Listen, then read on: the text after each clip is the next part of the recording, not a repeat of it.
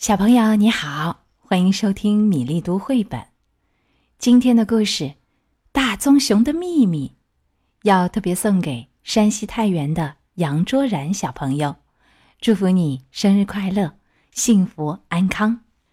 一个冬日的黄昏，大棕熊匆匆钻出了森林。我有一个秘密，他一边说，一边微笑起来。这个秘密非常了不起，非常不可思议，它会让你大声叫，它会让你快活的转圈跳。那是什么呀？狐狸问。是什么秘密这么棒？是不是好吃的东西？不，不是。大棕熊急匆匆地说：“你不会想要吃掉它的，我只会想要好好的抱住它。”用鼻子蹭蹭它，你还会想要伸出舌头，从上到下好好的舔一舔它。哇！浣熊在一棵大树后面咂起了嘴巴，那是不是一个大冰棍儿啊？大冰棍儿，大冰棍儿！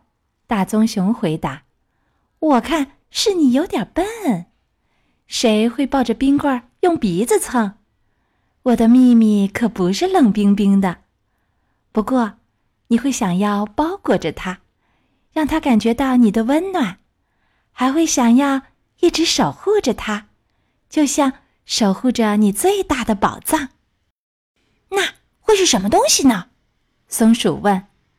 告诉我们吧，好棕熊。那会不会是一大堆的硬壳果？硬壳果，硬壳果，大棕熊一边叫，一边乐得打了个转儿。要是你以为我的秘密是硬壳果，那你可真是个开心果。我的秘密呀，不是你可以大嚼大咬的东西，你也不能把它埋在地下，等明年再挖它出来吃。大棕熊说着，表情严肃起来。不过，你会想要把它好好的藏起来，不让那些坏家伙发现它，也不让他们有任何机会把它从你身边偷走。你瞧着吧，他说着，瞥了一眼狐狸。我绝对不会让那样的事情发生的。呀呀呀！猫头鹰叫着，这真是一个不错的谜语呀。请问你的秘密？会飞吗？不，不会。大棕熊说：“我的秘密不会飞，可是我会把它高高的抛向天空，在它往下掉的时候，我会用结实的胳膊接住它，不让它离开我。”那个秘密是不是很小很小的？小老鼠问。“小的可以藏在你的怀里。”哦。我当然会把它藏在我的怀里，大棕熊说。也许你担心我会把它误坏了，不过我每天都要把它拿出来的，因为我要好好的看着它，一直看着看着，不然我真不敢相信我能这样幸运的拥有它。你的秘密还真是了不起，小鹿摇晃着脑袋说。我真想知道这是个什么样的秘密。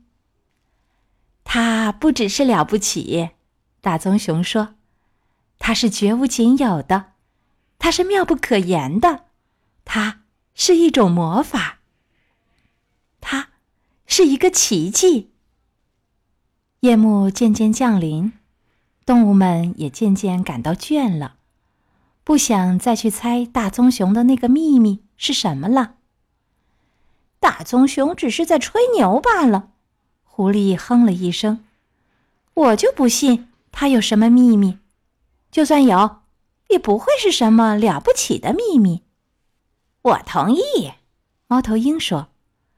我就对那个秘密不感兴趣，又不能吃，还要去舔；又不能飞，还要去抛，还要把它藏在怀里。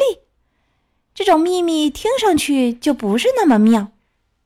其他的动物们也赞同，可当他们回头去找大棕熊的时候，却发现它已经消失在了冬夜的雾气里。日子一天天过去，冰雪封住了大地。大棕熊在山洞里缩成一团儿，有时候很冷，有时候很饿。他经历了风雪、冰雹、黑暗和一些危险的关头，可只要想到那个秘密，大棕熊就会变得坚强起来。他耐心的等啊等，一直等到整个冬天悄悄的过去，大棕熊的秘密终于在一个春天来临的日子里降生了。它很小，很柔软，就像一个毛茸茸的小球。它有一对乌溜溜的大眼睛，和一个扁扁的小鼻子。大棕熊用结实的胳膊温柔地搂着它，不让它离开自己。与此同时，它发出了一个快乐的叫喊声，这声音穿过了草原，在整个山谷中回荡。狐狸、松鼠、浣熊、猫头鹰、小鹿、小老鼠，听到声音都赶紧来看看发生了什么事。到了这时，他们都不得不承认，大棕熊的秘密确实非常非常了不起。今天的故事《大棕熊的秘密》讲完了，接下来我们读一首。汉乐府诗《敕勒歌》：敕勒川，阴山下，天似穹庐，笼盖四野。天苍苍，野茫茫，风吹草低见牛羊。